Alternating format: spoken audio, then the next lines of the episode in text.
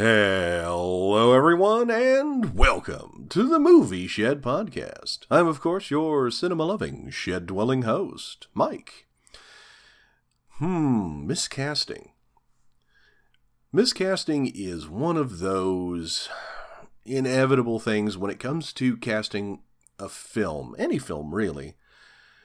What does it really mean, and what does it mean to have a film miscast? Well, one of the problems that you have with miscasting is uh, your principal actor or actors don't have the right uh, energy, don't have the right, perhaps the right look, combination of things. They just don't work. They don't work as well as another actor would have. A really good example of this would be uh, Back to the Future.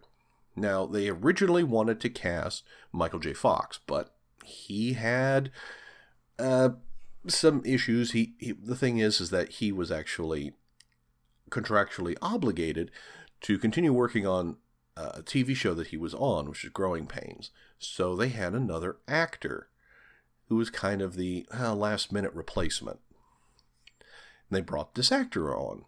And you know, nothing wrong with him. He was he's a good actor, but as they were filming the various scenes, they realized something that it, it just didn't have the right energy. It didn't feel quite right.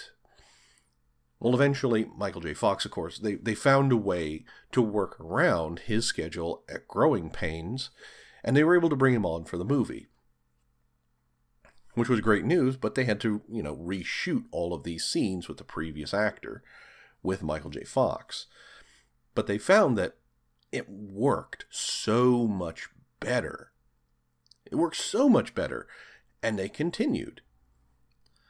Now, how does miscasting happen? I mean, you have so many people who are involved, you have uh, various auditions that go on. Naturally, every actor, ha- no matter how big, to a certain degree, ever has to um, not audition.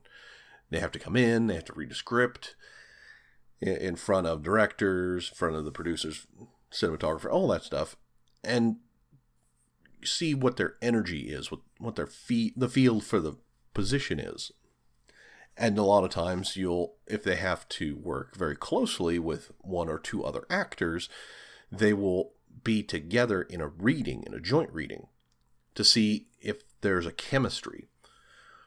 But how how with all of that in place, how is it that you know a, a part gets miscast? Well, it kind of falls to a couple of issues. One is that uh, there's favoritism. Favoritism tends to occur uh, in any industry. The film industry is no exception.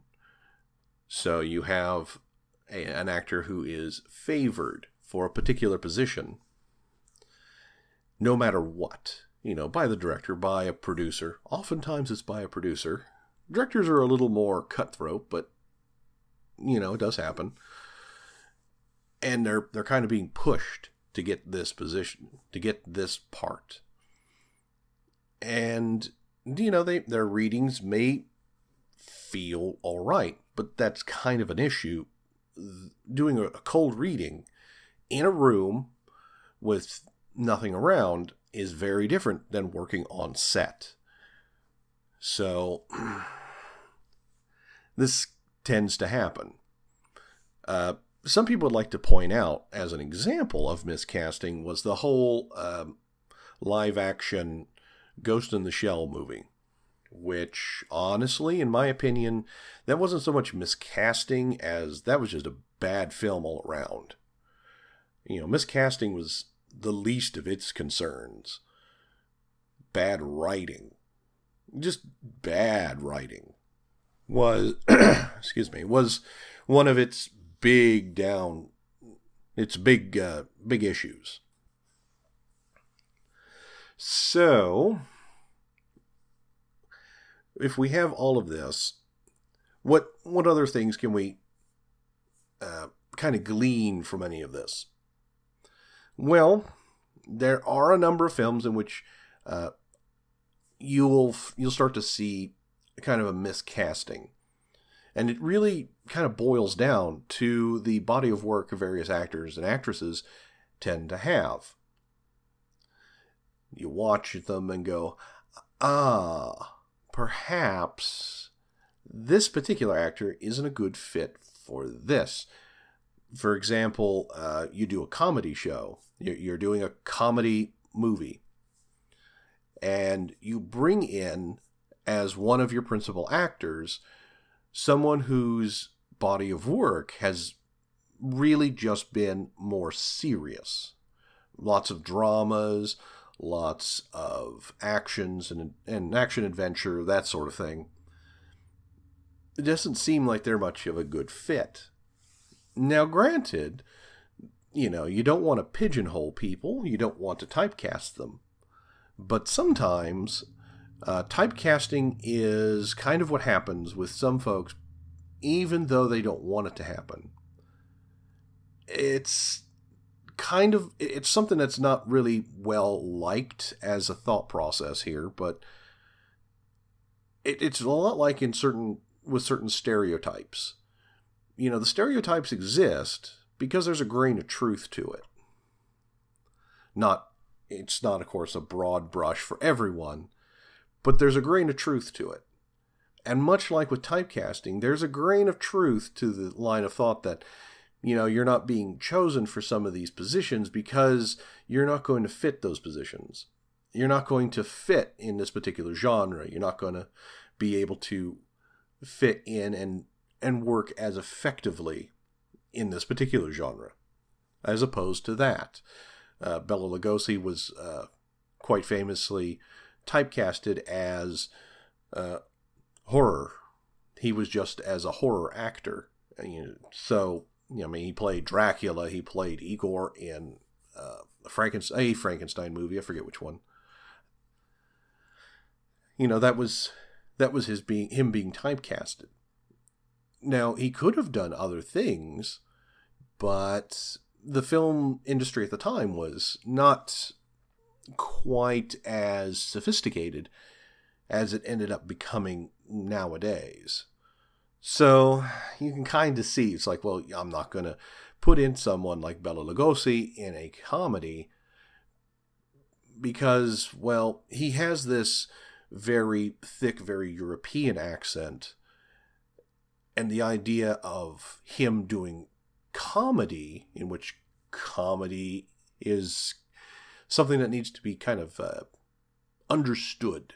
Because back then, and much today, comedy is subjective as well as regional. You know, the sense of humor in Japan is very different from the sense of humor here in the US. Just take a look at comedy anime and you'll see the huge difference. The Japanese love puns, and Americans prefer other jokes. They don't prefer puns, they prefer other jokes.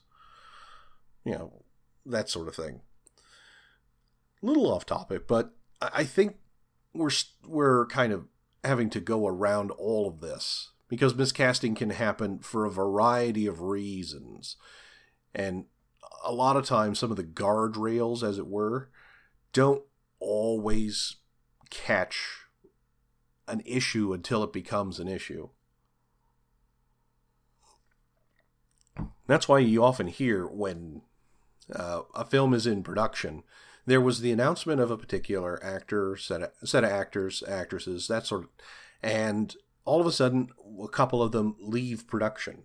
They're no longer a part of production anymore. And this often happens either it's uh, contractual uh, differences, um, sometimes they have other contracts to come up, so on and so forth. But a lot of times it's mainly because hey, we got them on set, we got them all going, and we're like, whoa, they're not working out. And so it's kind of, we're going to go in a different direction kind of thing. We're going in a different direction. It's often, it's a statement that's often heard on film sets in a lot of places. We're going in a different direction. Now, as I like I said, uh, this sometimes it happens because of favoritism, and favoritism is, as I also said, is often pushed by mainly by producers. Uh, this is when producers and studios tend to have way too much authority when it comes to who gets to be on set. Really, it should be down to the director and the writers who gets to be their characters. That's really who I think should have final say, and for the most part, that's who gets final say. But occasionally, producers, strong willed producers, and certain studios who just cannot help themselves. They have to meddle. Will start pushing. And usually the miscasting beca- is because the producers and studios are pushing for a particular actor or actress because they feel that their name, that they, this big name, the star power, is really going to push the uh, that film out there. People are going to be really mo- much more interested in the film if this big name is attached to it. You know, easy marketing. They don't have to, you know, they pay for the actor and they do their thing. But because that name's attached, ah, now it's like a guaranteed audience. That's kind of the thinking. It's not true in any sense of the word, but eh. Well, it's true, but it's not true to the way they think it is. It's true that name recognition does exist and that people will go, ah, yeah, I know that person. Maybe. But it doesn't translate into butts and seats. It never has. Not really. I mean, I think there was like studies done and pff, it's negligible. Still, this is one another good another big reason why a miscasting could occur.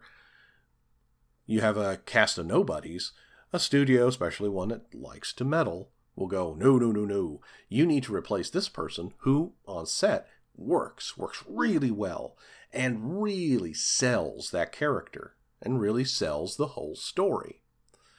And instead, re- sack him, get rid of him, and replace him with a big name movie star who may or may not be able to pull it off. They might, but then again, they might not. And they come with their own set of problems on set. Some of them are just absolute divas and they're a pain in the ass to work with. Excuse me. But suffice it to say, this is uh, just one of those things that occurs. When it comes to casting, there's always going to be that chance that there's a bit of a miscast. And there's always a chance that you can right the ship, as it were, before it gets out of hand. Now, sometimes it doesn't happen. It doesn't happen because maybe the director's being kind of cowed into this position. And sometimes it's because they become contractually bound. They have to have this person involved. Sometimes that's a condition that the studio in you know puts in place and says you can make this film only if you have this person cast in this role. Now you're contractually obligated. You have to work with this person. And they don't work out. Well, you can try negotiating with the studio, but they usually have their minds made up and they're pretty stubborn about this kind of crap.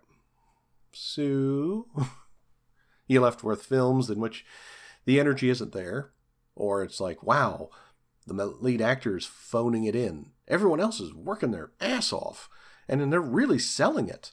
And this one person's like, yeah, whatever. And you feel it as as an audience, you can really tell who's phoning it in and who's working it. But eh, that was just a little bit of information, a little bit of, you know, miscasting, what it is and what it means to the film industry and to films at large. Hope you enjoyed that little little jaunt. Well, I think that's going to be it for me for today. So it's time to close up the old shed, but I will see y'all next time.